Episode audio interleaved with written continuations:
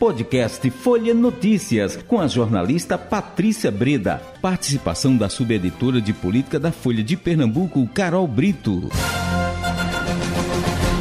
Terça-feira, 20 de setembro de 2022. Tem início mais uma edição do podcast Folha Notícias, direto da redação integrada Folha de Pernambuco. Sou Patrícia Breda.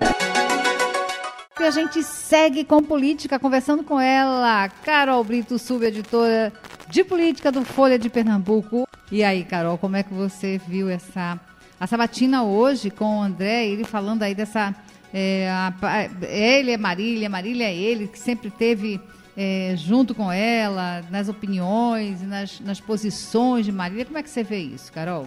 É, é pois é, mesmo? é, Patrícia, eu inclusive estive nessa sabatina, né? Tive é, essa satisfação de entrevistar o candidato ao Senado André de Paula ao lado uhum. de J. Batista e Roberta Jugman, estava muito bem acompanhada, por sinal. E André de Paula, nessa reta final, tem uma estratégia aí muito clara, né, Patrícia? Que é de colar na Marília Reis, né? Marília Reis, que lidera as intenções de voto para o governo do Estado, né? É bom lembrar que, segundo a última pesquisa Folipesp, ela tem 35% das intenções de voto, né? Ela é primeiro lugar disparado, não a certeza é, do segundo turno nas eleições. Então, André tenta colar o seu nome ao dela para tentar alavancar nas pesquisas, né? Uhum. Por enquanto, ainda não deu certo essa estratégia, né? Ele ainda tem 11%, é, segundo a mesma pesquisa Folipesp, né? A adversária dele, Tereza Leitão, lidera essa disputa. E isso, inclusive, foi um dos assuntos que foram repercutidos na sabatina, porque ele acredita que o, o voto para o senador ele é o último a ser escolhido, né? Ele é aquele voto que o eleitor somente é, faz na última semana. Então ele acredita que quando chegar na última semana, é, o eleitor de Marília vai tentar é, colar essa, essa votação nele também, né? E também é, falou sobre essa questão da ligação dele com o presidente Lula, né? Ele que está apoiando o presidente, só que historicamente, se você for pegar as, as votações de André, né? Ele não, não chegou a votar alinhado com os governos do PT, né? Eu até no, durante a entrevista falo de um levantamento do Estadão que coloca que durante os primeiros governos de Lula, ele só votou a favor das pautas do governo em 30% das ocasiões. Uhum. Então, ele vai, é, durante a sabatina, e afirma que firmou um compromisso, que não é um compromisso ideológico com o presidente, mas é um, um compromisso é, político Sim. de ajudá-lo, caso ele seja eleito presidente, que ele está no momento onde ele não se identifica com esse governo Bolsonaro, que ele faz duras críticas, inclusive, e que ele quer construir, é, quer ajudar o, o ex-presidente Lula a construir um novo momento para o país. Então ele adota muito esse discurso. Ele diz que não é o senador de Lula, não é o senador de Bolsonaro, ele é o senador de todos os pernambucanos. Então ele tenta é, puxar nesse discurso para tentar criar essa imagem de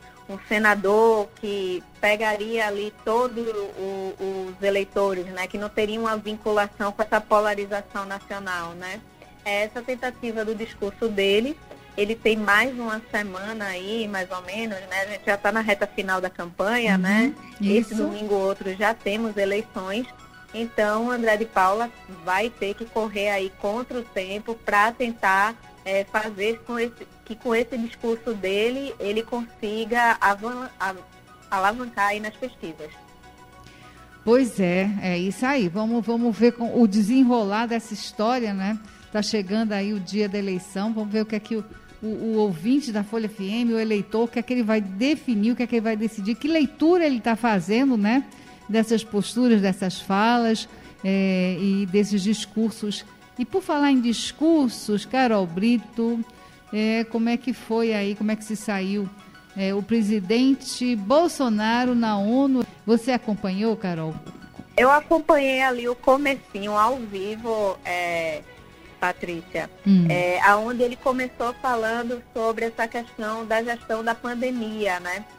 em que uhum. ele foi bastante criticado, né? O Brasil teve um alto número de mortes pela pandemia da Covid, mas ele saiu em defesa da sua gestão durante a pandemia, disse que é, citou até colocou o país, inclusive, como um exemplo no combate à pandemia, na questão tanto que tentou ao máximo preservar o número de vidas e preservar o número de empregos e que ele, o governo dele não poupou esforços nesses dois sentidos, né?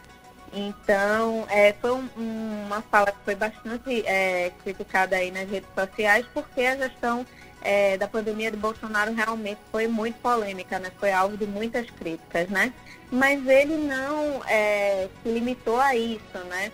Foi um discurso que a gente pode analisar que não pode ser afastado do contexto das eleições, né? Foi um, um discurso que teve um tom que não tem como você dissociar de um tom eleitoreiro, vamos dizer assim, né? Ele criticou bastante as gestões do PT, né? Falou sobre a questão dos desvios, da, dos escândalos envolvendo, por exemplo, a Petrobras, né? Uhum. Ele bateu bastante nisso.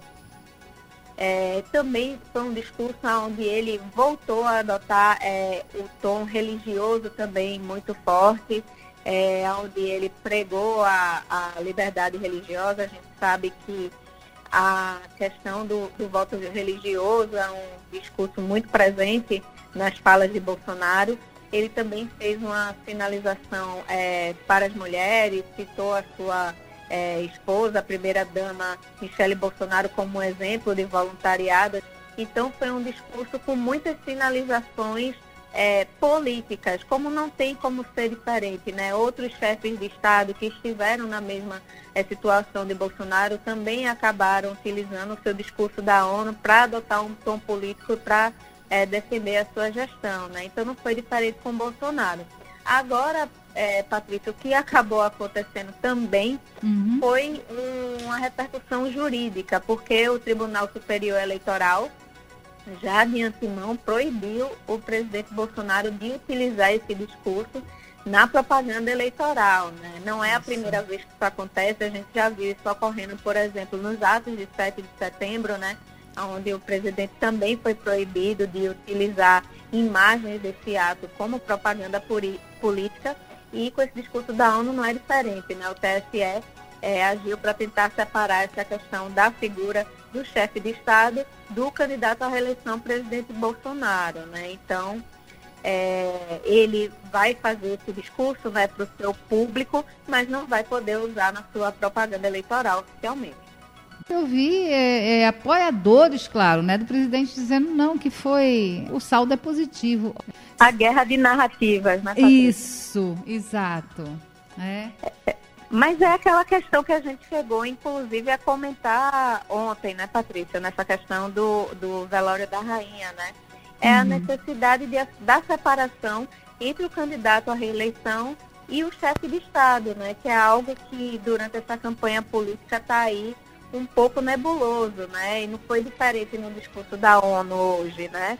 Uhum. São é, situações em que o presidente está como chefe de Estado, mas que acaba aproveitando essas situações para dar aquele tom também político e eleitoral, né? É, para tentar mostrar sua força, seu prestígio, né? Na comunidade internacional.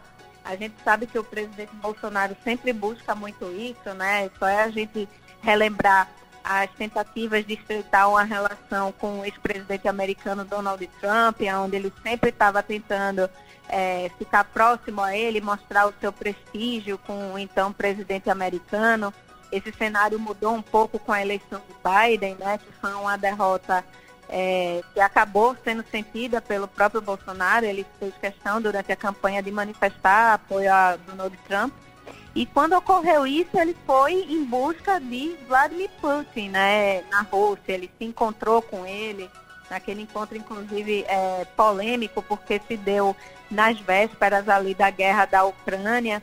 Então, Bolsonaro está sempre tentando se mexer para mostrar prestígio internacional, para se mostrar como esse líder, é, de, até um líder dessa, dessa nova direita, né, alinhado aí com o próprio ex-presidente Donald Trump.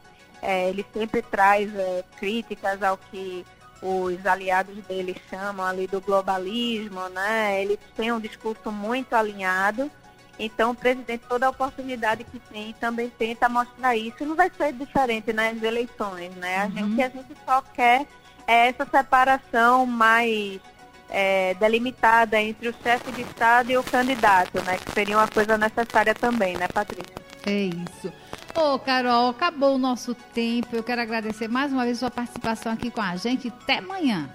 Até amanhã, Patrícia. Chegamos ao fim de mais um podcast Folha Notícias. Perdeu alguma edição ou quer ouvir de novo? É só baixar os aplicativos SoundCloud, Spotify e Deezer e buscar pelo canal Podcasts Folha de Pernambuco.